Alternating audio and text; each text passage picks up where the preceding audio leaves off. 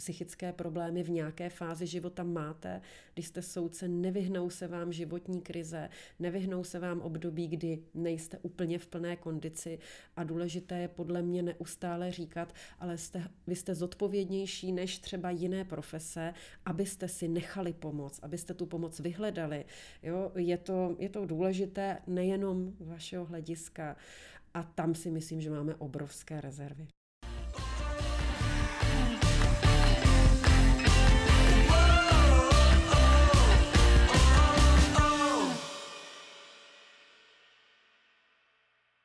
Tak, já u pátého dílu podcastu 21 vítám paní eh, Danielu Zemanovou, prezidentku Soudcovské unie. Dobrý den. Dobrý den, děkuji za pozvání. Teď se mi chce říct eh, první dámu české justice, eh, tedy v tom smyslu, že bytě Soudcovská unie spolek dobrovolné združení soudců, tak vy stojíte na špici. Vnímáte se tak? Nevnímám se tak, protože justice je vůbec širší pojem a v justici působí určitě na vedoucích pozicích více žen. Já do justice řadím i státní zastupitelství, takže tam bychom určitě neměli zapomenout na nepřehlédnutelnou Lenku Bradáčovou. V současné době je místo předsedkyní nejvyššího správního soudu eh, Barbara Pořízková, což je také významná pozice. Bohužel máte pravdu, že v současné době není Eh, ve vedení významných soudů, eh, kromě té Barbary Pořízkové, žádná žena. Dnes jsem eh, rozesílala mail předsedům krajských soudů a krajských a vyšších a mohla jsem užít oslovení vážení pánové, žádná dáma tam nebyla. Takže přestože těch pánů je většina, tak pořád ještě nejsem sama žena a Soudcovská unie je jediné profesní združení soudců, ale není to, eh, je to jenom součást. Já to vnímám jako součást justice.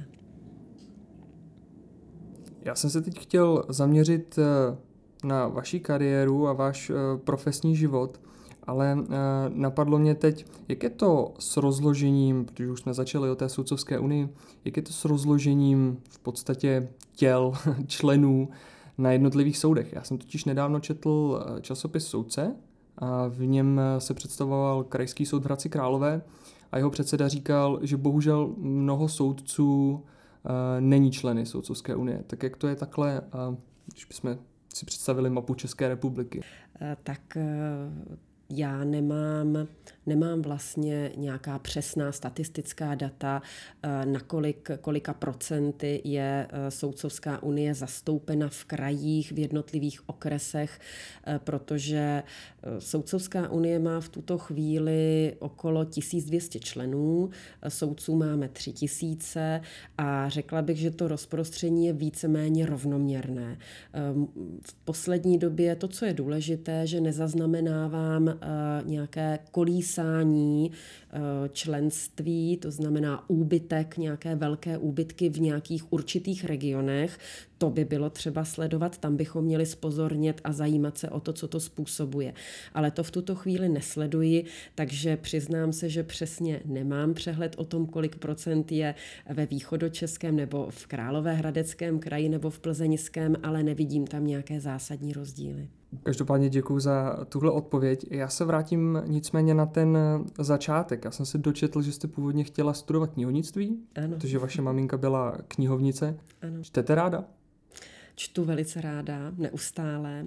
A samozřejmě eh, podle toho, jaké je v té aktuální době zatížení, duše a očí, tak podle toho volím uh, žánr, ale v podstatě čtu denně a čtu stále velmi ráda. Co jste četla naposledy?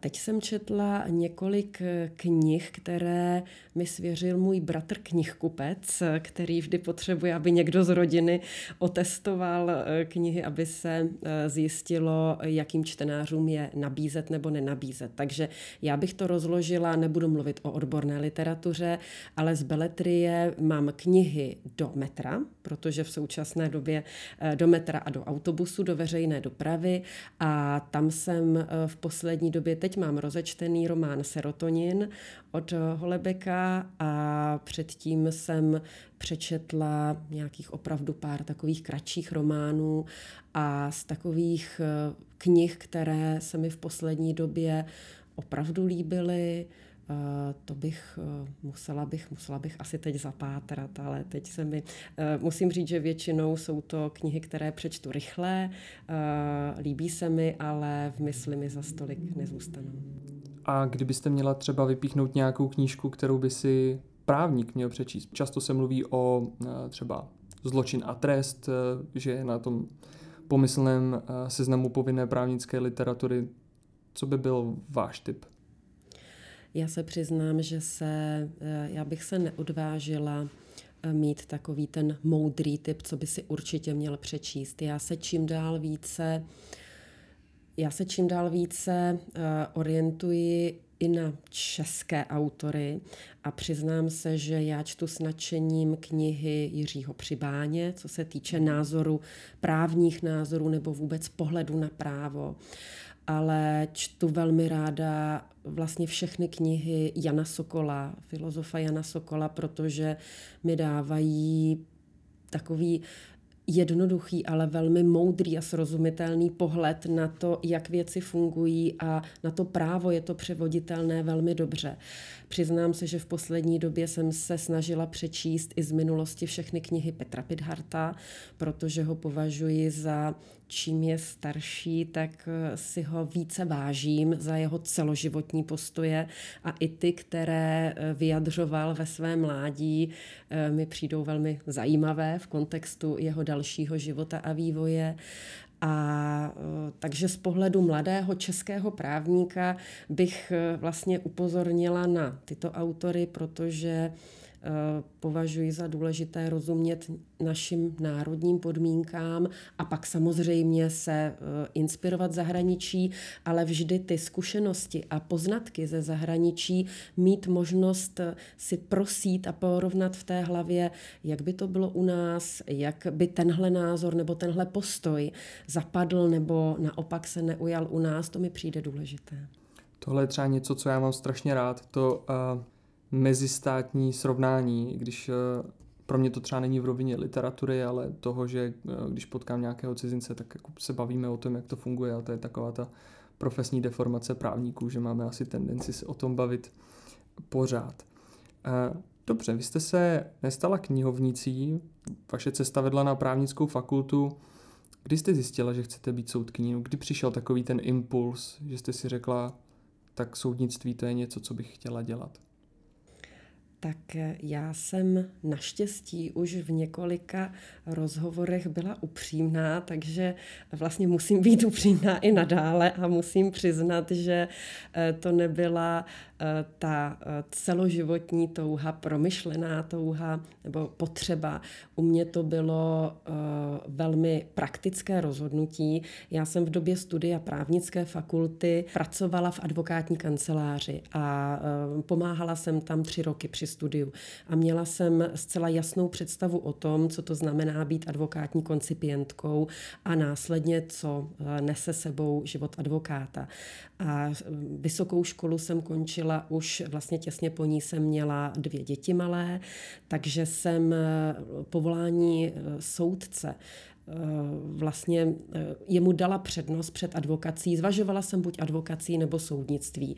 Mně mm, to přišly takové ty top noblesní právnická povolání a to soudnictví vyhrálo vysloveně proto, že v tu chvíli mělo eh, velmi přehledné podmínky pro to, jak se tam dostat a mělo i přijatelnější pracovní dobu pro justiční čekatelku, kterou jsem se stala. Takže pro mě to bylo praktické rozhodnutí být tři roky eh, poté, kdy jsem se vrátila z mateřské justiční čekatelkou a mít vlastně ještě nějakou prodlouženou dobu pro to věnovat se svým malým dětem. To na tom žebříčku nebo na, těch, na tom pomyslném vážení převážilo a já nechci říkat, že to bylo jinak. Vy jste nicméně poměrně značnou část vaší kariéry strávila na nejvyšším správním soudu. Byla to nějaká nabídka, která se neodmítá, anebo jste vždycky věděla, že vás baví spíš správní právo nebo veřejné právo? Nebylo to tak, ale v době, kdy jsem končila jako justiční čekatelka, tak eh, na liberecké pobočce, kde jsem eh, vlastně se chystala, eh, já jsem se chystala nastoupit, nebo bylo vysoce pravděpodobné, že nastoupím na okresním soudu v Liberci, tak tam vlastně bylo nutno obsadit správní úsek na té pobočce. Tam začínal úplně nový senát, byla to podmínka ministerstva spravedlnosti, že pokud se má v tom roce 2001 přesunout obchodní úsek z Ústí nad Labem, tak se musí přesunout i správní úsek a e, nikdo ze stávajících soudců e, obvodu se nepřihlásil. To znamená, vedení soudu oslovilo mě, která jsem vlastně v tom roce 2001 složila justiční zkoušky a e, byla jsem připravená na jmenování, oslovilo mě a moji kolegyni, abychom se toho ujali a my jsme to neodmítli, asi tak.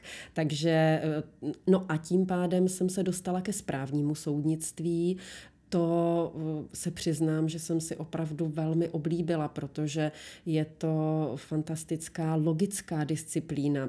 Je to jiné než nalézací obory, než eh, civilní a trestní právo, ale opravdu eh, má to, musím říci, že je důvod mít rád a oblíbit si správní právo a já jsem to určitě udělala. Ale takže já jsem začínala vlastně soudit na správním úseku krajského soudu v Liberci, na pobočce. A to, že jsem se velmi rychle, relativně rychle, po pěti letech přesunula na nejvyšší správní soud, to víc než cokoliv jiného souvisí s tím, že nejvyšší správní soud vznikl a že ve svých začátcích usilovně hledal a oslovoval uh, soudce, které uh, vlastně jejichž v té době a v té republice nebyl neomezený počet. Takže já myslím, že to byla, byla to určitě schoda okolností. V současné době už určitě eh, v tak třeba po tak krátké praxi nebo nízkém věku eh, není možné ani vhodné možná se na, na nejvyšší správní soud dostat, ale byla to schoda okolností, já jsem za ní velmi ráda tak uvidíme, jak to bude do budoucna, eh, jakým způsobem s výběrem těch nových kandidátů naloží pan doktor Mazanec a předseda nebo předsedkyně, která přijde třeba po něm. Já se nicméně musím zeptat, protože pro naše posluchače my se teď nacházíme v budově Městského soudu v Praze, kam jste se nechala po těch 12 letech UNSS přeložit kvůli soudcovské unii. Nebyl to trošku takový kariérní krok zpět, zpátky na krajský soud? Mnoho lidí to tak určitě bere a popravdě řečeno je to posun, přesun z nejvyššího správního soudu na odvolací soud, takže o skutečně co, pokud se bavíme o stupních soudů, tak o jeden či dva stupně níže. Ale já to tak, takže opravdu je to tak, někdo to tak může brát. Já jsem to vyhodnotila takže jsem v podstatě v pomyslné polovině své soudcovské kariéry, svého pracovního života a že ta změna, ke které nějakým způsobem přispěly okolnosti k tomu ji učinit, takže to má být ta pořádná změna a přiznám se, že jsem za to ráda, beru to jako oživení, ale určitě to není standardní. Právě proto jsem tu předchozí otázku trošku více se rozpovídala, ale chtěla jsem tím zdůraznit, že skutečně to není to není přirozené, aby eh, vlastně v 35, v 36 soudce šel na nejvyšší soud a tam už potom eh, vlastně se trval do konce. Myslím, že mnohem zdravější a přirozenější je, že ta jeho, to jeho působení je na tom nejvyšším stupni soudu završeno. Já jsem se koukal do rozvrhu práce a u vašeho jména jsem tam viděl agendu CO, což je teda civilní odvolací. Civilní odvolací, ano. Jaká byla ta změna ze zprávy k civilu? Vy jste říkala, že uh, ta zpráva je taková logičtější uh, než ta nalezací agenda, tak uh, nebyl to šok třeba trošku pro vás? Je to obrovská změna. Šok to nebyl, protože jsem věděla, že tu změnu činím. Dovedla jsem si představit, že to bude tvrdé, že opravdu po 20 letech eh, toho, kdy jsem se věnovala správnímu soudnictví, takže ty znalosti z občanského práva nebo zkušenosti mám v podstatě velmi, velmi malé. Mám určitě člověk jako soudce se vyvíjí a má nějaké obecné soudcovské schopnosti. Ty bych určitě nepodceňovala. Ale to odbornost, tak tu jsem musela, tu musím tedy znovu nastudovat.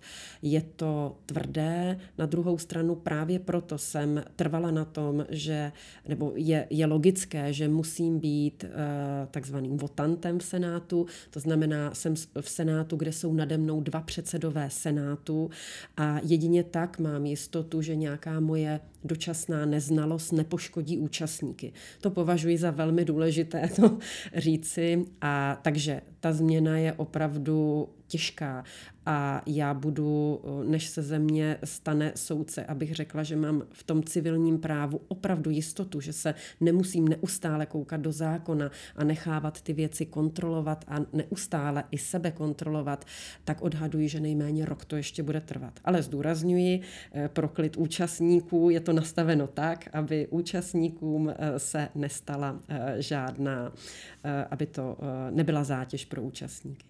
Tohle je takhle nastaveno na všech soudech? Eh, tak předpokládám, že ano, eh, protože předsedou Senátu se na právě těch nalézacích soudech skutečně stává eh, ten, kdo už je osvědčený, kdo je zkušený, rozhoduje o tom, jak předseda soudu, místo předseda soudcovská rada. I tady vidím, nebo ze zkušeností vím, že to není formální postup a skutečně se tam ten předseda soudu vede soudní jednání. V jednačce s účastníky musí si s tím umět poradit, je zodpovědný za formální i obsahové náležitosti rozsudku, takže eh, to skutečně to není formalita, kdo je předsedou Senátu a pro mě je velký klid, eh, že právě ten, ti předsedové, kteří jsou nade mnou, kteří jsou výjimečně uh, schopní, způsobilí a odborně na výši, tak já vím, že skutečně tu svoji práci vykonávají a ty mé případné chyby odchytnou. NSS je takový poměrně zvláštní soud, tak trochu jiný soud, jak eh, by řekl eh, pan doktor Baxa. Pražská agenda tady bude asi taky trochu jiná. A mě by zajímalo eh, z vaší profesní historie, nebo z toho, co teď víte z pozice prezidentky Soudcovské unie, jaký je vlastně stav té severočeské justice? Mm-hmm. Děkuji za tuhle otázku, protože právě na eh, obvodu Krajského soudu v Ústí nad Labem se ukazuje, jak důležité je dobré vedení soudu. Některé regiony mají pověst špatnou a nese se s nimi takový, že to je nějaké špatné území, kde to, kde to nejde a nebo kde to těžce, ale na příkladu Krajského soudu v Ústí nad Labem se jednoznačně ukazuje, k jakému pokroku tam došlo, když došlo ke změně vedení soudu soudu.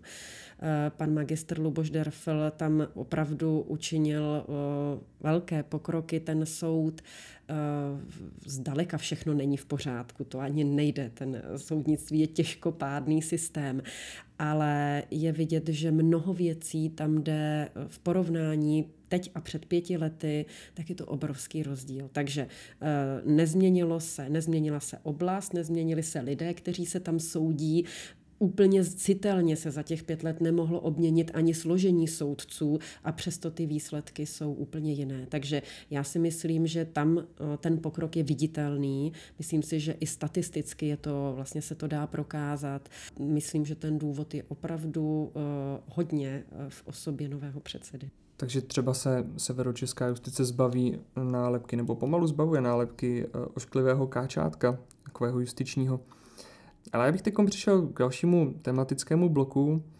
a to je, bych tak řekl, duševní zdraví soudců. A v poslední době je to téma, o kterém se píše, o kterém se mluví.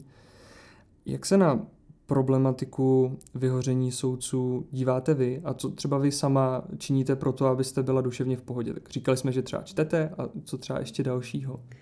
Tak já myslím, že jedna z těch věcí, kterou jsem učinila, byla právě ta změna. To si myslím, že eh, ta soudco, funkce soudce je opravdu dlouholetá, trvá většinou několik desetiletí. A eh, všichni odborníci se shodnou na tom, že právě eh, ten, i ten stereotyp, který ale některé funkce nutně vyžadují. Soudcovská funkce vyžaduje zkušenosti stereotyp, ale mm, zase je tam určitá míra, kdy už opravdu vede k těm, k těm problémům. Takže já osobně jsem tedy změnila působiště, ale to, co je pro mě důležité, je eh, mít rodinné zázemí. Opravdu eh, to je jedna z těch eh, nejpodstatnějších věcí, kterými vyvažujete to pracovní, eh, ten pracovní svět. Vedle pracovního světa musím mít nějaký rodinný svět a vedle toho musím mít takovou třetí část a to je čas právě na mě samotnou, na moje zájmy, na moje záliby. A v každé části života je nějaká část, eh, jedna z těch tří částí je upřednostněna nebo upozaděna. V době, kdy máte malé děti, tak nemáte čas na své záliby nebo na sebe. Eh, v určitých částech života zase více upřednostní umíte tu práci, ale důležité je tyhle tři nohy té židle pořád mít. A já myslím, že je to nějaký univerzální eh, přístup k tomu, jak zůstat život, eh, psychicky zdravý ale eh, a každý to naplňuje jinak samozřejmě. To neznamená, že člověk, který, eh, ta rodina, to, to jsou, to by se dalo spíše charakterizovat jako nějaká, nějaký okruh blízkých lidí. Eh, neznamená to, že kdo nemá vlastní rodinu, takže nemůže být psychicky zdravý. To by bylo nespravedlivé a nesprávné. Takže to jsou nějaké obecné zásady, každý je naplňuje jinak. Ale s čím se opravdu setkáváme, je to, že ta práce soudce tím, že je uh, stejná, ten soudce nikdy nemá čistý stůl, nikdy nemá prázdné skříně. Soudce neustále má vlastně uh, mnoho věcí, které jsou v běhu. I kdyby se rozkrájel, tak neustále má nějakou část účastníků, která potřebovala pomoc rychleji která potřebovala ta rozhodnutí rychleji a potom a bojuje neustále s tím, že eh, část těch věcí rozhodne tím pádem třeba rychleji, než by si myslel, že při té největší pečlivosti by měl. Neustále bojujete s tím rychlost, kvalita a eh, to, když děláte 10, 20, 30 let, tak je jasné, že to se nějakým způsobem se to na člověku vždycky podepíše. To je jasné. Dá se nějakým způsobem udržet, být jako vnitřně v pohodě s tím, jak rozhodnete, protože vždycky je tam to vědomí, že ta jedna strana bude nespokojená a jsou takové ty hard cases, kde prostě je tam ten jazyček vach a, a, a opravdu ty zájmy jsou vyrovnané a není to prostě tak, že černá a bílá. Jak Určitě. Určitě. Eh, to je to je jedna z těch eh, zátěží soudcovského povolání. Každý soudce to zažije. A eh, vlastně jediným, jediným návodem, který na to já můžu mít, je, že nikdy, nikdy nebudete mít tu jistotu, že jste nemohl rozhodnout jinak. Těch řešení je vždycky víc, ale uh, musím vědět, že jsem uh, tu věc, že jsem prostudovala všechno, co jsem mohla, pokud je to ten těžký případ, to znamená, měla jsem na to, dala jsem si tomu dostatek času, prostudovala jsem, co jsem mohla a na základě toho, co jsem pročetla, už v určité chvíli musím udělat rozhodnutí. To znamená, musím to rozhodnout. A v tuto chvíli se přikloním k tomu, co se mi zdá nejsprávnější. Čím člověk to uh, povolání dělá déle, tak tím se více setkává s těmi případy, že za pět, deset let, někdy i dříve se na to rozhodnutí podíváte jinýma očima, jiným pohledem. Někdy se třeba dozvíte opačný názor velmi rychle z, z úst odvolacího nebo z pera odvolacího soudu nebo ústavního soudu v případě NSS. Ale uh, musím říct, že vždycky i ten opačný názor vždycky jde dobře ustát z mého pohledu ve chvíli, kdy vím, že jsem to neodflákla. Eh, mrzí mě ta rozhodnutí, kde jsem si na ně nedala dost času. Tam mě mrzí. To mě přivádí možná ještě k další otázce. Mm, soudci na NSS mají dva asistenty. Jak je to tady? Protože to je výrazná pomoc. Eh, některé krajské soudy to mají tak, že se třeba asistenti dělí, respektive soudci se dělí o jednoho asistenta. Jaká je situace pro vás teď? V této chvíli jsem v Senátu, který eh, má eh, tři soudci, mají jednoho asistenta. A je to tady zvykem, eh, to znamená, já se ho snažím, takže tři soudci z toho dva předsedové senátu a já jako votant využíváme jednoho asistenta. Eh, mně by přišlo mnohem produktivnější, kdyby každý z nás asistenta měl, ale jsem v té pozici, kdy jsem tu pár měsíců a myslím si, že mojí úlohou je zatím ten chod eh, toho úseku a soudu pozorovat a teprve potom začít kritizovat, než kvůli něco vyžadovat. Takže ano, já bych opravdu ocenila mít asistenta sama pro sebe, zvláště po těch 12 letech, kdy jsem měla dva asistenty, ale eh, respektuji to, že to je tady stav, který eh, zatím kolegové nekritizují, takže musím nějakou chvíli ještě vyčkat a udělat si na to nějaký komplexnější názor. Ale máte pravdu, tady asistent rozhodně není zvyklostí. A ještě podotýkám, že Senát, ve kterém působím, tam jsou dva místo předsedové soudu, takže eh, vlastně i tam myslím, že ten asistent je takový vlastně na místě a nejsem si jistá, zda všechny senát, každý senát má aspoň jednoho asistenta. A čím to vlastně je tady? Je to tím, že eh, Praha, co by hlavní město, přitahuje velké advokátní kanceláře, velké společnosti a ty prostě potom natáhnou ty absolventy, že už, že už eh, pro justici nezbývají lidi?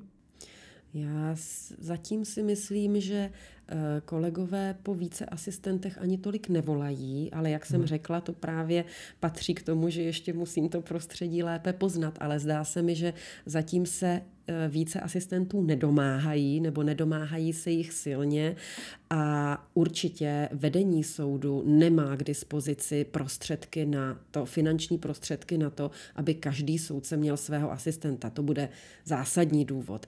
A určitě další důvody jsou, že eh, možná tam může být částečná frustrace soudců, kteří třeba přijali asistenta, který nebyl dostatečně kvalitní.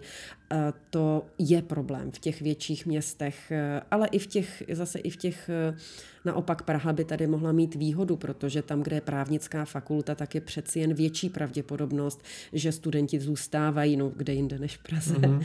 Ale uh, upřímně si myslím, že je to kombinace nedostatku finančních prostředků a nedostatku tlaku, případně soudců na to, aby každý měl svého asistenta. To, co říkáte ohledně té fakulty, přijde mi, že se to projevuje právě u toho krajského soudu v Ústí nad Labem, a protože dlouhodobě jim tam vysí inzerát na několik asistentů a tam třeba ty prostředky jsou, mají tam ta místa, ale nikdo tam nechce jít z nějakého Přesně důvodu. Tak. Přesně tak, jenom k tomu bych doplnila, eh, byla jsem docela u zajímavého setkání na právnické fakultě tady v Praze, kde mimo jiné jsme řešili, jakým způsobem by bylo možno podpořit to, aby studenti, kteří pocházejí z té oblasti, jak severočeské, tak jiných krajů, aby se tam ale zpátky vraceli. To znamená eh, nastavit nějaké výhodnější stáže pro ně na těch soudech nebo pracovištích v tom kraji, aby k němu vlastně si uchovali tu vazbu a pak se tam dostávali. Vím to od svých kolegů, kamarádů v Liberci, které stále mám, že je obrovský problém tam sehnat kvalitního asistenta. Opravdu hledají měsíce. Je to pravda, do pobočky v Liberci vlastně taky už dlouhou dobu vysí inzerát na správní úsek, konec konců. Ano. um, ale já bych se ještě vrátil k té psychohygieně. Kromě toho, že se teda o tom ví, um, že je to problém, který by se měl řešit, um, Nabízí třeba Soudcovská unie nějakou podporu svým členům, já nevím, třeba ve formě eh, nějakého školení nebo eh, nějaké třeba podpory psychologa a podobně? My jsme o tom, my o tom diskutujeme hodně, protože je to eh, jedna z hlavních rolí našeho profesního združení starat se o to, jak se soudci cítí, aby mohli soudit dobře. A asi před dvěma lety jsme měli konferenci, kde jsme se zabývali vůbec průběhem vývoje funkce e, soudce a mezi jinými jsme tam i rozebírali právě všechny možné nástroje, které by mohly pomoct soudci v tom, aby zůstal duševně zdravý. A takže Soudcovská unie Eh, ta jedna pomoc je, že vlastně pojmenováváme, myslím si, jako jediný centrální subjekt v našem soudnictví to, co by v našem zákoně o soudech a soudcích mělo z tohohle hlediska být. To znamená opravdu funkční vratné stáže. To z tohohle pohledu to je opravdu jedna z těch základních věcí. A Třeba ta změna, o které jste mluvila. Přesně tak, ale vlastně ty vratné stáže u mě, já jsem mluvila o změně, kdy jsem přešla na jiný soud, ale každý soudce nejvíce, soudců máme na okresních soudech. Logicky, vždycky budeme mít, no, měli bychom mít. A je úplně špatný model, kdy ten soudce nastoupí do své funkce, představte si opravdu po třicítce, a někteří soudci dosoudí do svých 70 let, aniž by absolvovali jedinou odbornou, jedinou stáž, šestiměsíční stáž na odvolacím soudě. To znamená, nepodívají se ani na to rozhodování očima svých kolegů eh, z, z jiného pohledu, než když čtou ta zrušující rozhodnutí. A to je pro ně velmi eh, to je pro ně nezdravé, ale je to i nezdravé pro odbornost a účastníky řízení. Ale ty vratné stáže nemůžou fungovat do té doby, kdy nebude vyřešitelná zastupitelnost vlastně na dobu té stáže. Eh, rozumný a odpovědný předseda soudu v některých případech nemůže prostě poslat soudce na půlroční stáž, to je obvyklý časté stáže, ve chvíli, kdy ví, že se mu zásadně protáhne délka řízení, anebo že neúměrně zatíží ty soudce, kteří mu tam zbydou. Takže do té doby, takže Soudcovská unie vlastně pojmenovává toto, říká, musíme vyřešit zastupitelnost v těchto případech, nejenom u mateřských dovolených, to je také důležité, ale také proto, aby soudci mohli pravidelně chodit. Jednou, nejméně jednou za pět let by měli být na půlroční stáži na odvolačce. Všem by to pomohlo. A to je jedna z věcí. Další věci jsou různé studijní pobyty, které na Slovensku mají proti nám mnohem více těchto institutů v zákoně o soudech a soudcích garantované. Soudce tam může jít na studijní pobyt i na, na různé fakulty do zahraničí a stále zůstává soudcem, dokonce tu eh, dobu má částečně placenou, hrazenou. To jsou všechno věci, které ty soudce pomáhají udržet v kondici. A snažíme se zdůrazňovat jako Soudcovská unie, že tohle není nějaký jenom výdobytek pro soudce, že to potřebuje celá společnost. Ta už do toho soudce něco dala, on už dobře soudí a teď kvůli nějaké životní krizi vlastně o něj ta společnost přijde, protože není možnost mu pomoci. Takže my na jednu stranu Soudcovská unie pojmenovává tyhle případy, které by se měly systémově změnit a potom se bavíme o tom, jak pomoci těm konkrétním soudcům, kteří eh, by potřebovali pomoc. Eh, je to strašně citlivé. My jsme mluvili o tom, jestli udělat nějakou síť eh, psychologů, na které by se mohli, včetně i psychiatrů, na které by se mohli soudci obrátit, mm. ale a to rozvíjíme, tuhle myšlenku. Teď jsme na konci června měli mezinárodní konferenci přímo s tímhle tématem ale a sbírali jsme zkušenosti kolegů ze zahraničí, ale právě všichni upozorní na to, že je to důležité, ale je to mimořádně citlivé, protože je to, to soukromý soudce částečně je věc veřejná a jde o to, aby ten soudce měl jistotu o tom, že ten uh, svět jeho psychických problémů zůstává opravdu jenom jeho, že nebude rozebírán na uh, internetových stránkách různých a vlastně nebude dehonestovat definovat tu jeho funkci a osobu. To je, to je citlivé. Takže eh, k nějakým eh, plošným takovým doporučením, jak ve formě třeba toho seznamu, eh, jsme zatím nepřistoupili, ale říkám spíše z opatrnosti. Ale zabýváme se tím, hovoříme o tom, ale hlavně se snažíme mluvit o tom, aby do zákona se dostaly právě ty instituty, které by soudcům tu psychickou kondici umožnili zachovat. Je vám nasloucháno z tohohle ohledu? Teď mám na mysli třeba i to, že průměrná délka ministra spravedlnosti ve funkci je, já nevím, 14 měsíců nebo tak nějak podobně. Chci říct, v momentě, kdy se tam ti lidé střídají, a tak není to třeba už trošku únavné jim to vysvětlovat eh, od začátku tím způsobem, jak jste to teď třeba vysvětlila mě? Eh, není nám nasloucháno, ano, je to únavné, ale jako u mnoha, ale uh, přesně, to je teď několik problémů dohromady, protože uh, to střídání vlastně znamená, že nám není nasloucháno ani v těch dalších věcech, ale tenhle problém, když zůstaneme u té psychické kondice soudců, to je strašně těžké u nás o tom hovořit otevřeně, protože tady, byly, tady se napáchali předchozí eh, vlastně političtí představitelé, někteří z nich napáchali obrovské škody na tom, že se vlastně snažili zvýšit svoji popularitu na tom, že vlastně budou snižovat a napadat soudní moc a soudce. Všichni si pamatujeme pojem soudcokracie. Václav Klaus se opravdu velmi negativně, negativně podepsal na tom, že část společnosti za začala soudce vnímat negativně. A nejenom z těch důvodů té oprávněné kritiky, ale prostě pocitově jenom. A všichni víme, jak se tenhle ten obraz mění. Takže v tuto chvíli začít s tím říci, je třeba soudcům eh, vlastně eh, pomoci v jejich činnosti, je třeba upravit nějaké instituty, které by jim, eh, vlastně, které by jim zpříjemnili život. To je, to je něco, co de facto skoro te, veřejně nelze říci. A to je úplně špatně, ale je to realita. Takže já s ní jako prezidentka Soudcovské unie musím pracovat. Právě proto jsme stáli o to, aby tady proběhla mezinárodní konference, která se těmito otázkami zabývá, aby bylo jasné, že to není náš výmysl. Ale donutit ministry spravedlnosti nebo kohokoliv na ministerstvu spravedlnosti, aby opravdu se tomuto problému věnoval, to je, to je velmi, velmi těžké. Jste naznačila, že ex-prezident Václav Klaus se svými výroky podepsal na vnímání justice ve společnosti, takže máte pocit, že předtím to bylo vyloženě lepší, pozitivnější?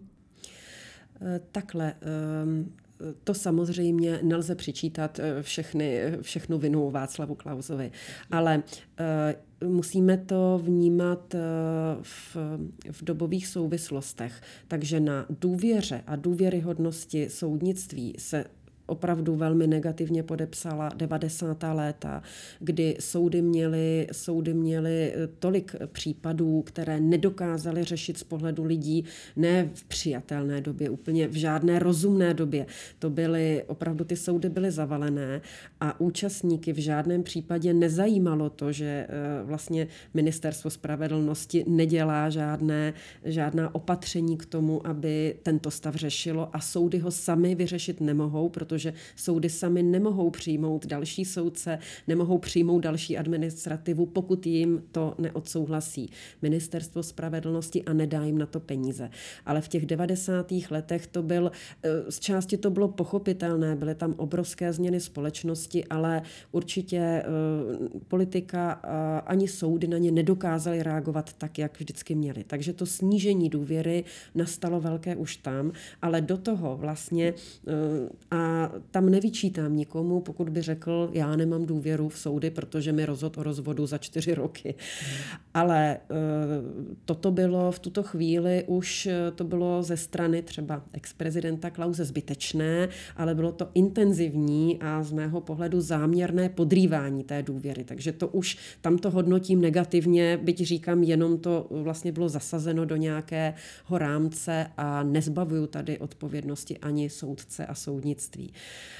A e, stalo se to prostě takovou módou se jako opřít do soudů a do soudců a z části je to pochopitelné a probíhá to všude jinde, ale důležité je, aby jsme si uvědomili, jak je to opravdu nebezpečné, protože pro vlastně zástupce ostat, zbývajících mocí, výkonné, zákonodárné, e, ten jedině ta soudní moc je kontrolní moc. A ve chvíli, kdy opravdu se vám podaří absolutně podkopat tu důvěru, tak vlastně ztratíte ty kontrolní, ztratíte kontrolu. A kdo by nechtěl, komu by se to nelíbilo.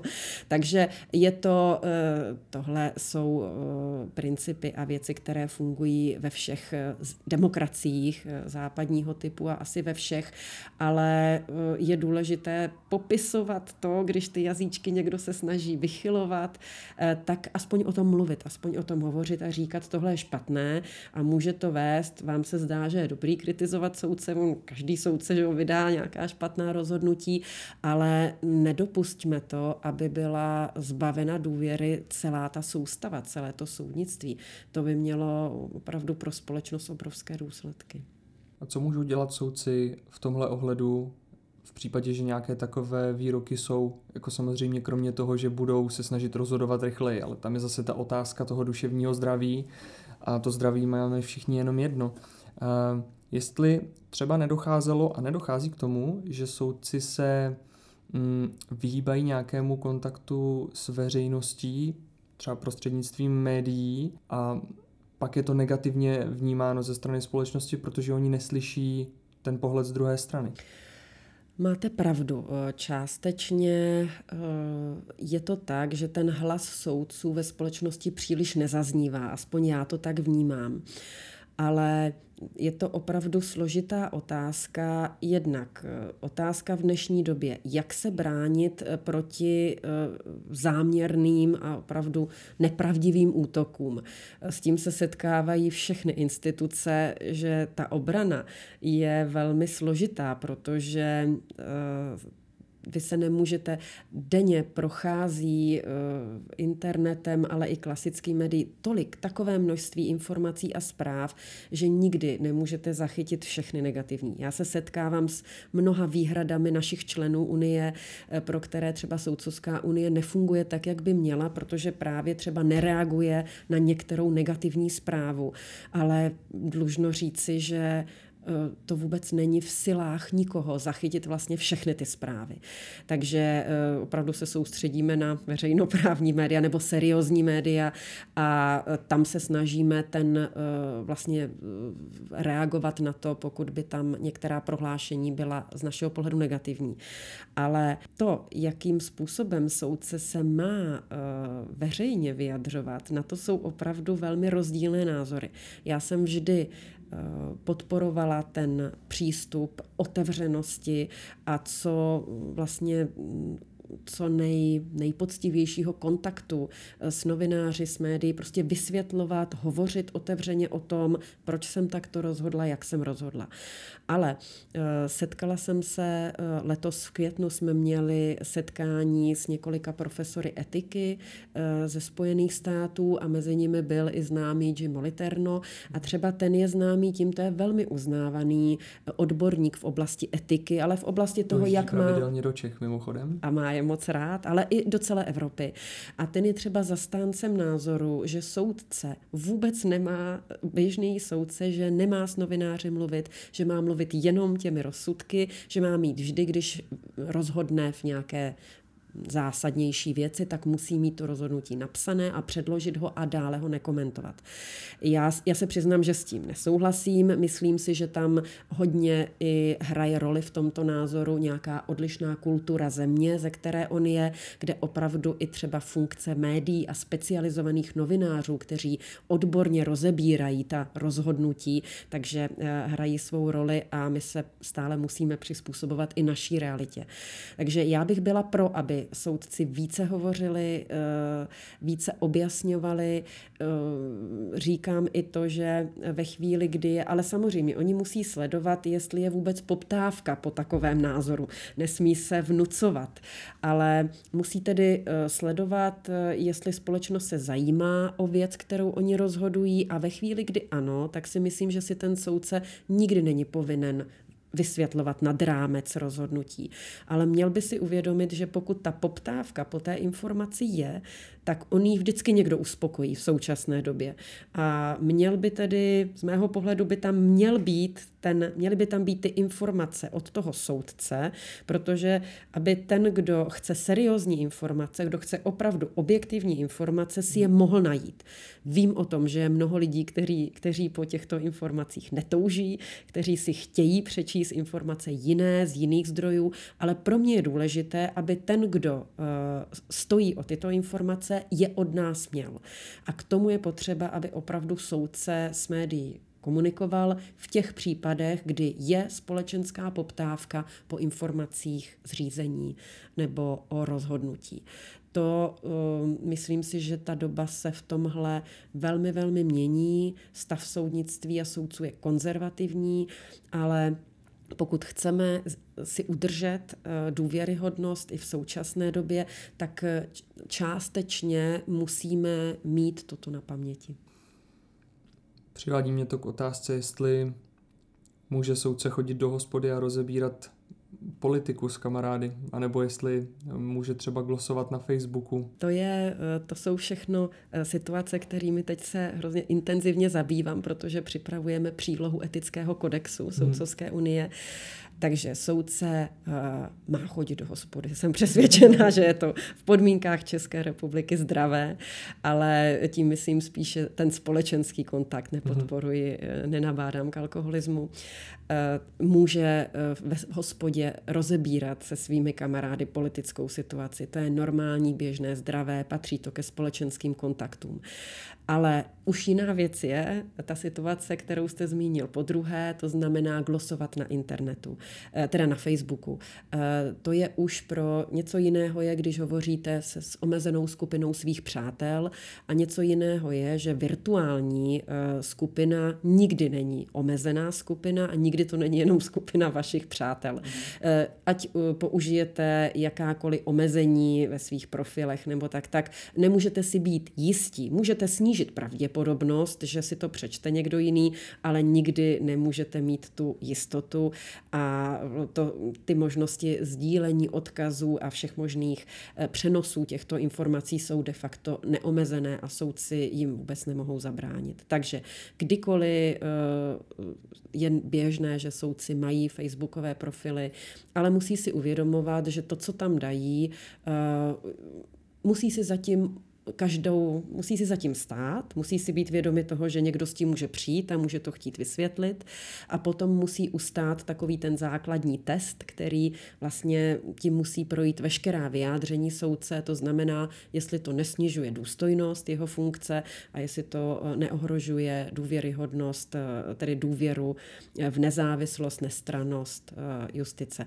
To je ten test, který, když se stanete soudcem, tak cokoliv děláte, řeknete, tak musí musí projít tímhle testem. Znamená to, že testem neprojdou ani volné lístky na Shakespeareovské slavnosti, když je sponzoruje PPF?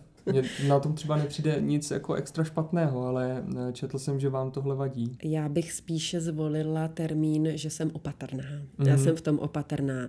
Eh, já jsem v tom rozhovoru, přiznám se, redaktoru Pokornému navrhovala, aby to jméno firmy PPF vymazal, že mi to ani nepřipadá vhodné je tam uvádět jako příklad, ale eh, zase jsem k tomu pro objektivitu řekla, že to je kulturní a kultivovaná akce, ale eh, a určitě kdokoliv tam jde, tak eh, se nestane vůbec nic špatného.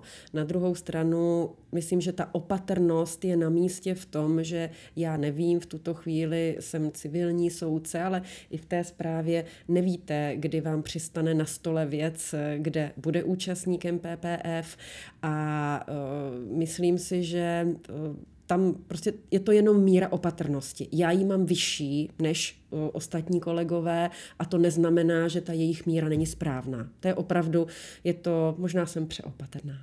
Máte ji vyšší třeba kvůli tomu, že jste víc na očích? To určitě, to určitě, ale já myslím, že to je i potom věc právě předsedů soudů a podobně, takže ano, jsem víc na očích a tím pádem uh, tu anonymitu trochu ztrácím. Když tam přijdu, tak eh, více lidí ví, kdo, kdo jsem, než když bych eh, byla běžnou soudkyní, ale eh,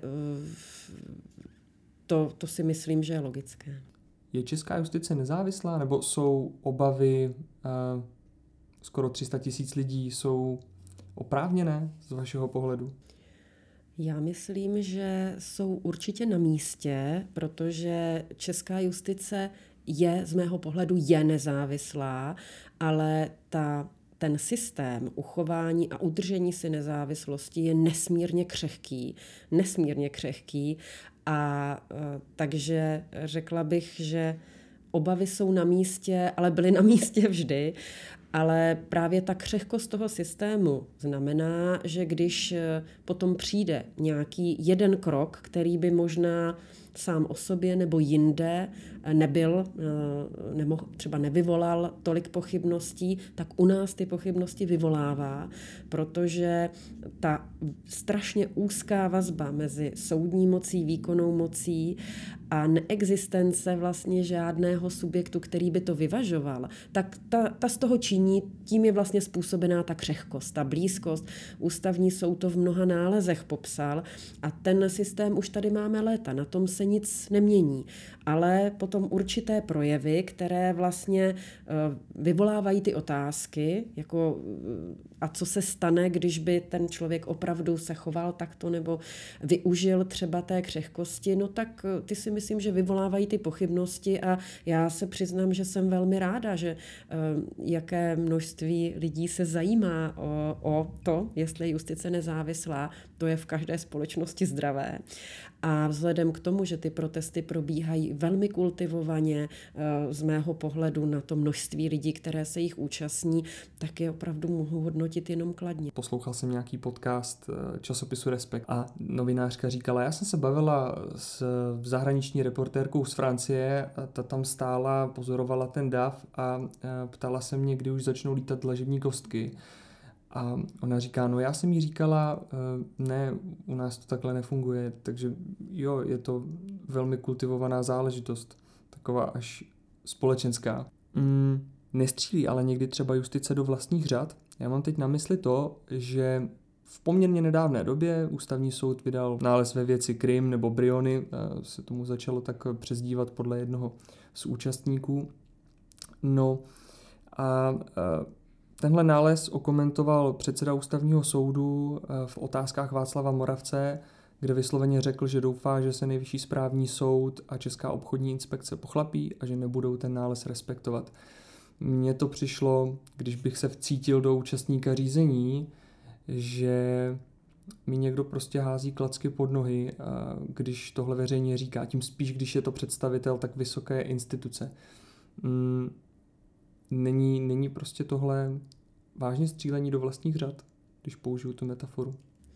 Tohle prohlášení, o kterém mluvíte, eh, považuji za velmi nešťastné, velmi špatné ze strany předsedy ústavního soudu a myslím si, že je to nevhodné je to opravdu snižování důvěry a důvěryhodnosti, ale i to může být pak vnímáno částečně i jako nátlak na, toho, na ty soudce, na ten senát. Takže z mého pohledu um, není, není příjemné a není jednoduché kritizovat navzájem eh, vrcholné představitele justice, zvláště ve chvíli, kdy máme pocit, že máme držet pospolu ale toto, toto konkrétní vyjádření předsedy ústavního soudu považuji za velmi nešťastné a špatné.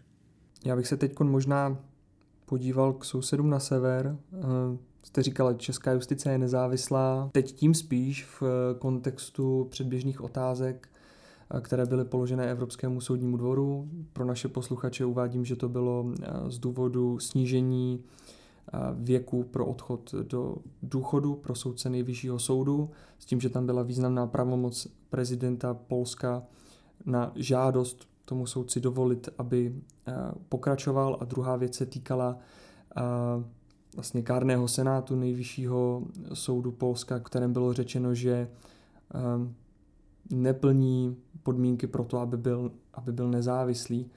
Co třeba Soudcovská unie dělá v rámci eh, tohohle, v rámci nějaké mezinárodní spolupráce a měli bychom se vůbec o tu situaci zajímat jako běžní občané? Musíme se o ní zajímat. Jsou to naši uh, jedni z nejbližších sousedů a ta situace vykazuje mnoho, mnoho takových eh, vlastně znaků, kterých si musíme všímat. Nějakých takových eh, světel, která my musíme vnímat, protože mnoho těch věcí je podobných a srovnatelných u nás a my si u nich samozřejmě musíme klást otázky, že kdyby někdo, kdyby u nás někdo přistoupil k podobným opatřením, jak, jak ten systém je vůči tomu, jestli má ty kontrolní vazby, nemá. Já jsem před chvílí řekla, že je nemá. Eh, takže toho si všímat určitě musíme vidíme, my, se, my eh, velmi pečlivě sledujeme situaci eh, v Polsku a spolupracujeme, bo eh, vlastně jsme v kontaktu s polskými kolegy právě přes Mezinárodní združení soudců, ve kterých Soudcovská unie je. Je to vlastně Mezinárodní združení soudců a jeho evropská hlavně větev, která se, mm, setkání těch zástupců je, dvakrát, je jednou ročně, vlastně teď bylo, teď bylo naposledy tady v Kodani minulý měsíc. Jsme také členem Združení MEDEL, to je Evropské združení soudců a státních zástupců a to je takové velmi hmm. progresivní. A to tam polská justicia, vlastně to združení které, soudců, které je tam velmi aktivní, tak ten spolupra, to spolupracuje s Medelem intenzivně. Takže máme, chceme mít informace přímo od nich, protože některé mohou být zkreslené a e, snažíme se, my nemůžeme dělat nic jiného, než že zatím, zatím ty evropské mechanismy z našeho pohledu fungují, takže e, sledujeme je a pokud se polští kolegové vyjádří v tom, v čem by potřebovali podporu, tak je samozřejmě rádi podpoříme, pokud to bude věcná, e, věcná podpora ale snažíme se přemýšlet právě o tom, eh, jak, jak z toho se můžeme poučit my, co si z toho můžeme vzít, kde máme být ostražití. Takže přiznám se, že některé, některé plány eh, třeba na eh, v tom Polsku to opravdu byla plošná dehonestace soudců, na které vlastně potom byly postaveny tyhle opatření, tak a teď je nutné jako zabojovat. A e, takže třeba opatření, která jsou teď e, předkládána e, jako nějaká karta soudce, kde by vlastně byly opravdu úplně všechny údaje o soudci, ale takové jako, kde není, tak tam jsme vlastně, i když víme, že ten, kdo je předkládá, se snaží vlastně je předkládá s dobrým úmyslem, nebo předpokládáme, tak se snažíme hodně, hodně upozorňovat na to, k čemu to právě vedlo například k tomu Polsku. Takže my můžeme sbírat ty zkušenosti, snažit se poučit a hlavně pokud by eh, z naší strany byla nějaká efektivní pomoc, tak samozřejmě jsme připraveni. Je pravda, že jak jste teď zmínila eh, některé údaje o soudcích, tak eh, v Polsku byla kauza, že um, nějaká organizace, nebo spíš to byl Twitterový profil, pravidelně publikoval informace o soudcích, které ale znalo jenom ministerstvo spravedlnosti, takže docházelo přesně jak říkáte k té veřejné dehonestaci. Um, no, je pravda, že eh, u nás taková situace ani zdaleka není a já jsem, eh, když jsem se ptal, jestli bychom se měli zajímat narážel i na to, že v minulosti, a přiznám se, že nevím, jak v současné době ta situace, eh, teď se mi zdá, že utichla, ale v minulosti byly eh, některé výroky, některá vyjádření politiků stran, to je jejich věc. Je to přece řádně zvolená vláda, má většinu v parlamentu, a tak může přece konat to, co těm lidem slíbila. Což reforma justice byl eh, jeden z bodů toho volebního programu. Neobstojí prostě tady ten argument, že je to řádně zvolená vláda? Z mého pohledu neobstojí, protože i řádně zvolená vláda může v průběhu eh, svého působení činit nedemokratické, eh, nedemokratická opatření nebo opatření, která jsou v rozporu s ústavním pořádkem nebo s mezinárodními smlouvami. To, že je demokraticky zvolená, je jedna věc, ale eh, to, to jí neposvěcuje veškeré kroky, které v tom volebním období učiní. Tak to není. Ale samozřejmě, ten pohled je složitější, Jiná věc je, pokud by opravdu eh, ta představitelé už ve volební kampani přesně popsali, co chtějí provést a vlastně tato opatření měla eh, většinu, eh, většinu hlasů. Ale ani v tomto případě, pokud by byla jasně protiústavní nebo říkám proti eh, zaručeným základním svobodám, právům, tak ani tehdy je nemůže přebít ten volební výsledek. Takže rozlišujme to v současné době stokrát skloňované, tisíckrát slovo populismus populismus, práce, práce s fakty, práce s údaji. Eh, můžete ze, z naprosto stejných údajů dojít k úplně jinému výsledku, eh, který eh, většina, většina společnosti, která vám chce věřit, nějakým způsobem ji oslovujete tak, jak ona je připravená naslouchat, to znamená jednoduchými sděleními, selektivními informacemi, nějakým způsobem provázanými, které vypadají logicky, tak i tak může politická strana strana získat většinu ve volbách, teoreticky, ale potom provádět nedemokratická opatření, která nemohou mít podporu zbyte, zbytku ostatních demokracií. Tak to vidím já. Já, když jsem se tak bavil uh, s některými Poláky, tak mi říkali, že zásadní problém v tamní justici, v tamním soudnictví byl v tom, že třeba výběr soudců byl netransparentní, že docházelo k nepotismu a že ta situace prostě není dobrá, že měli pocit někteří z těch třeba zapadlých vesniček, že tohle je něco, co nemůžou vůbec ovlivnit. Což mě tak přirozeně přivádí k dalšímu bloku, což je eh, výběr soudců. Dneska ta pravomoc předsedy krajského soudu eh, v návrhu je poměrně značná a teoreticky, neříkám, že k tomu dochází a doufám, že nedochází, ale teoreticky může třeba k nepotismu nebo nějakému klientelismu docházet. Um, instrukce ministra Pelikána se snažila na tohle nějakým způsobem upozornit, chtěla to změnit, ale setkala se s výraznou kritikou právě kvůli tomu, že je to forma vyhlášky a tak dále. A smířila se s tímhle justice a je klid, protože ministr Pelikán odešel. Nebo ještě probíhají nějaké vnitřní debaty o tom, jak ten proces výběru těch kandidátů upravit co nejlíp, aby byl skutečně transparentní a vedl k výběru pokud možno těch nejlepších.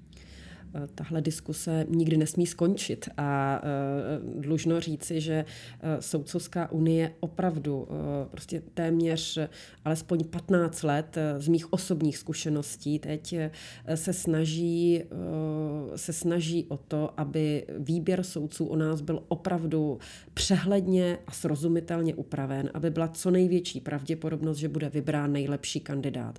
Mě strašně mrzí, kolikrát už jsem tuhle tu větu řekla, že se z toho stává kliše, ale to nikdy nemůže být kliše, nikdy to nemůže být fráze, která ta, tato věta má vždycky obsah. Takže soudce musí být vždycky jmenován kandidát, u kterého se jeví, že nejpravděpodobněji nejlepší.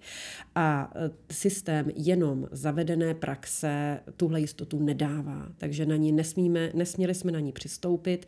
Měli jsme ji tady léta. Soudcovská unie byla jediná, která na to upozorňovala, protože logicky ten systém e, vyhovoval spíše těm předsedům soudů.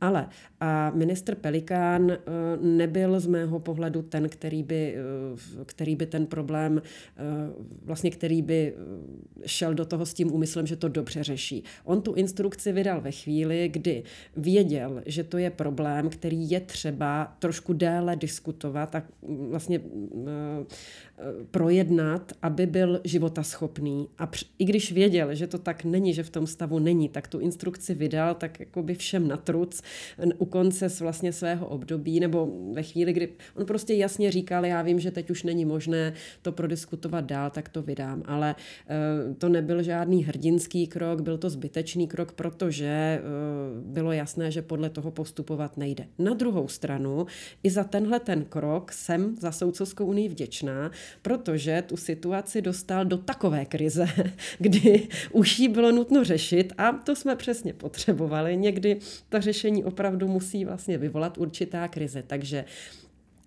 bylo úplně jasné, Potom, kdy vlastně ta instrukce začala platit, ministerstvo podle ní nejelo, že nějakým způsobem se k tomu musí postavit a postavilo se k tomu tak, že připravilo návrh novely zákona o soudech a soudcích, kde ten výběr nyní eh, je zakotven. Ta novela vlastně je na konci připomínkového řízení, má jít v průběhu léta do sněmovny a i když můžeme k tomu systému mít navrženému výhrady, tak z našeho pohledu je to systém, který může fungovat. Ale hlavně už bude zakotvený pro všechny, všichni budou mít jistotu, jak funguje a pak na ně můžeme hledat nedostatky a ty odstraňovat.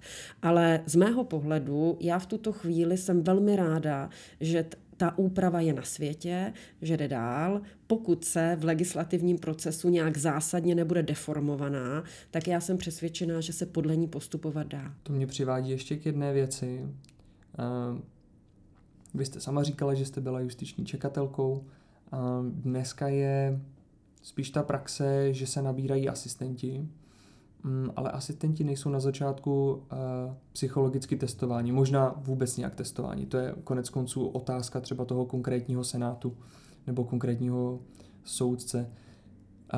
Neměl by tady ten postup být stejný, aby ti kandidáti už na začátku měli postaveno na jisto, že ano, tohle je jedna z podmínek, kterou už teď splňujete a buďte tady tři roky nebo více let, až vám bude 30 a složíte úspěšně justiční zkoušku, tak se můžete ucházet o tu pozici soudce. Já tomu rozumím, tom té potřebě jistoty, ale, nebo té chuti mít tu jistotu, ale to je nemožné. To je nemožné, takhle to fungovat nemůže, protože eh, jednak eh, právě i ta novela, nebo o co jsme se snažili z pozice Soudcovské unie, aby byla jasně rozdělená pozice asistenta nebo jak, jakákoliv pozice eh, osob, kteří budou pomocníky soudců, pomocníky soudců, to znamená nějaká startovací pozice absolventů právnických fakult, ale i osob, které se rozhodnou, že nechtějí být soudci a opravdu chtějí být v té pozici asistentů. A potom oddělit kategorii opravdu uh, skupin, skupinu, která se bude připravovat na funkci soudce, to znamená vážný kandidát o funkci soudce, někdo, kdo řekne, já bych tím opravdu chtěl být.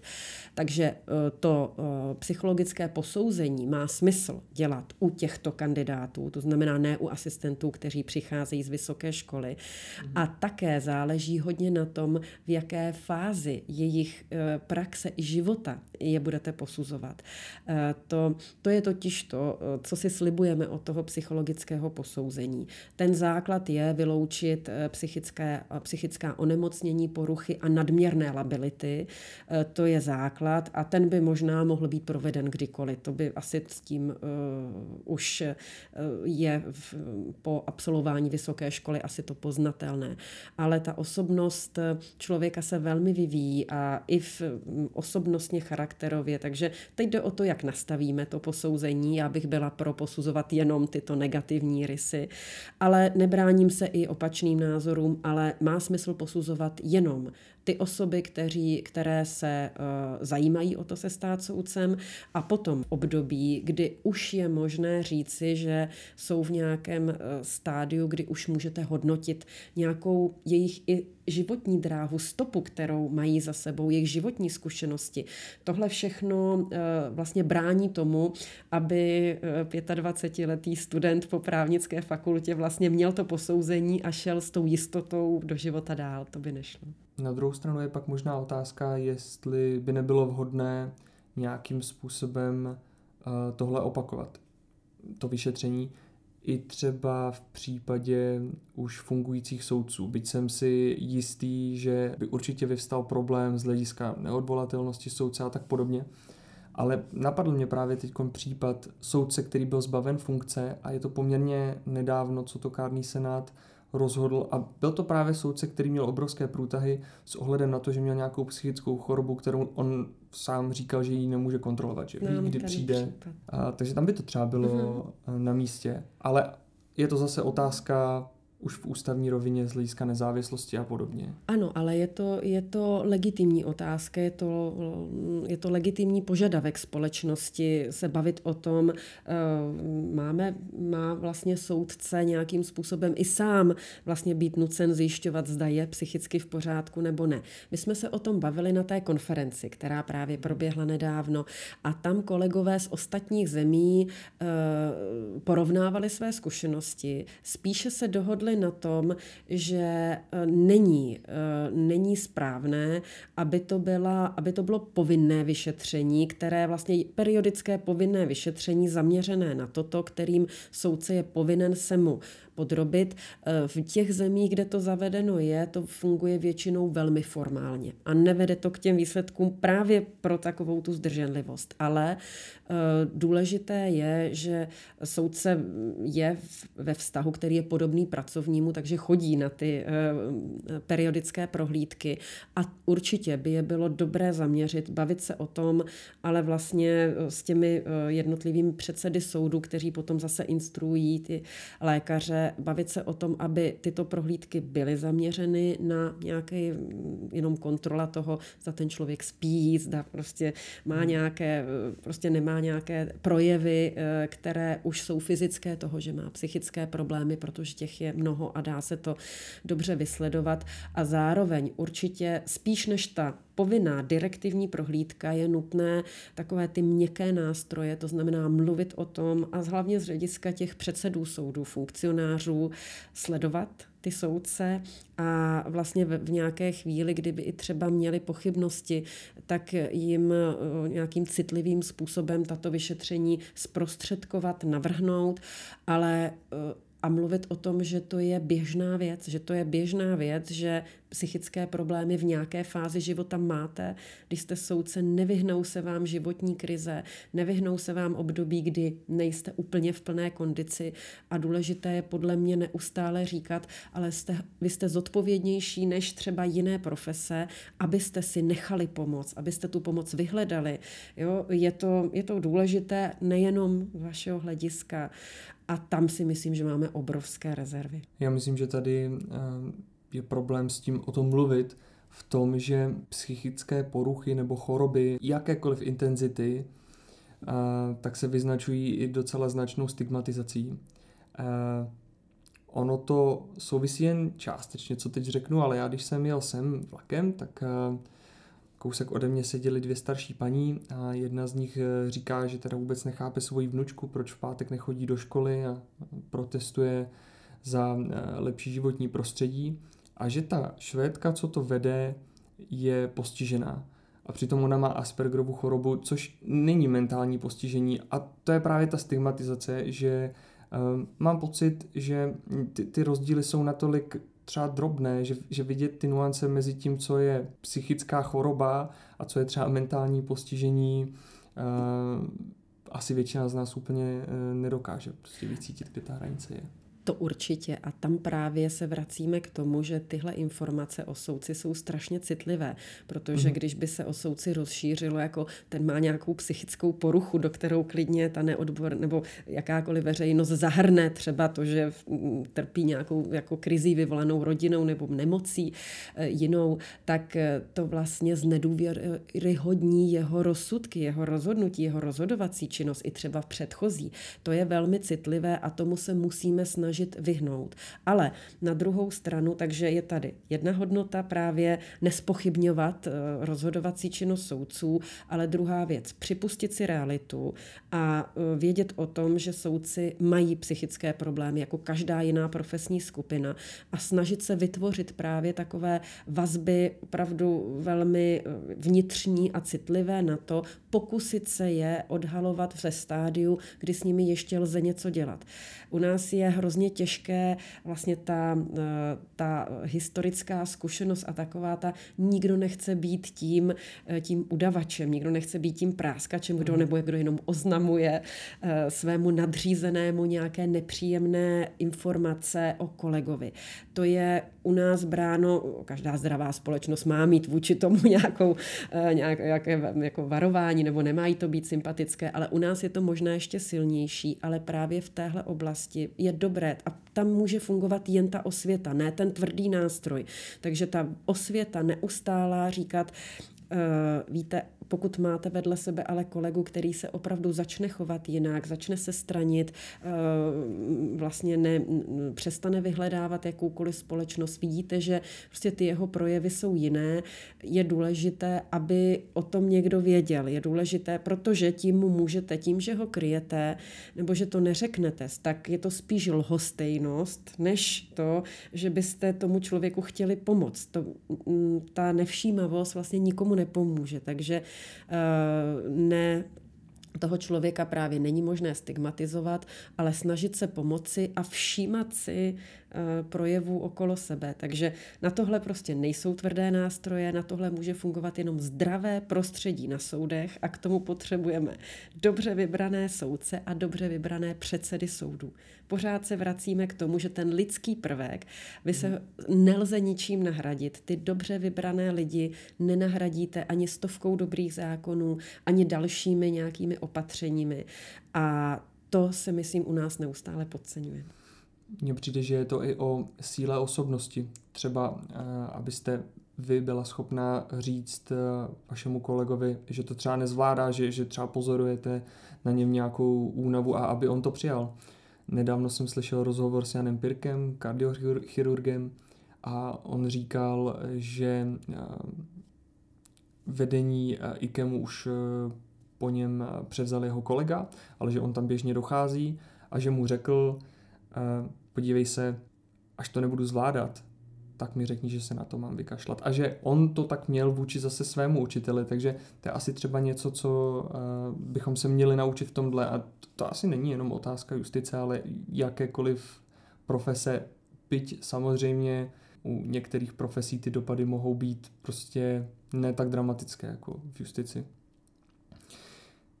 Ještě bych měl nicméně otázku. Testování soudců, to souvisí s tím výběrem. Já jsem našel nepříliš mnoho informací o tom, jak vypadá justiční zkouška, ale jednou z nich byl článek nebo dva články na blogu Jiné právo a ten autor, bohužel si nespomínám jeho jméno, ani teda nevím, jestli se nakonec stal tím soudcem, ale zkrátka šel tu zkoušku vykonat a stěžoval si na to, že je hodně o memorování, že prostě dostal seznam asi čtyř nebo šesti stran a teď tam byly předpisy, u kterých bylo musíte umět podrobně, stačí částečná znalost, stačí jenom nějaká povrchní znalost. Je teda dobrý soudce ten, který si toho nejvíc pamatuje? Z hlediska odbornosti? není, rozhodně není, protože každému je jasné, když se podívá na jakýkoliv právní předpis, eh, ten základní, tak jeho rozsah vylučuje to, že, že ho znáte na spaměť nebo spolehlivě znáte na spaměť. A eh, v dnešní době eh, jenom pamatování si určité informace nemá, už má mnohem, neříkám, že nemá žádnou hodnotu a nějaké informace v hlavě mít opravdu musíte, ale už zdaleka nemá takovou hodnotu, jako mělo kdysi a myslím si, že to není tak dlouho. Důležité je umět ty informace vyhledat, vědět, kde je mám vyhledat, ale hlavně s nimi umět pracovat. To znamená pr- vidět provázanosti, logické myšlení a vyvozování správných důsledků ze správných příčin. To je základní dovednost soudce, to není to memorování. Ale e, tam jsme zase u toho, jak, je, jak jsou spíš praxe než úprava justičních zkoušek a opravdu jde o to, koho ministerstvo spravedlnosti pověří tím nebo povolá ho jako zkoušejícího.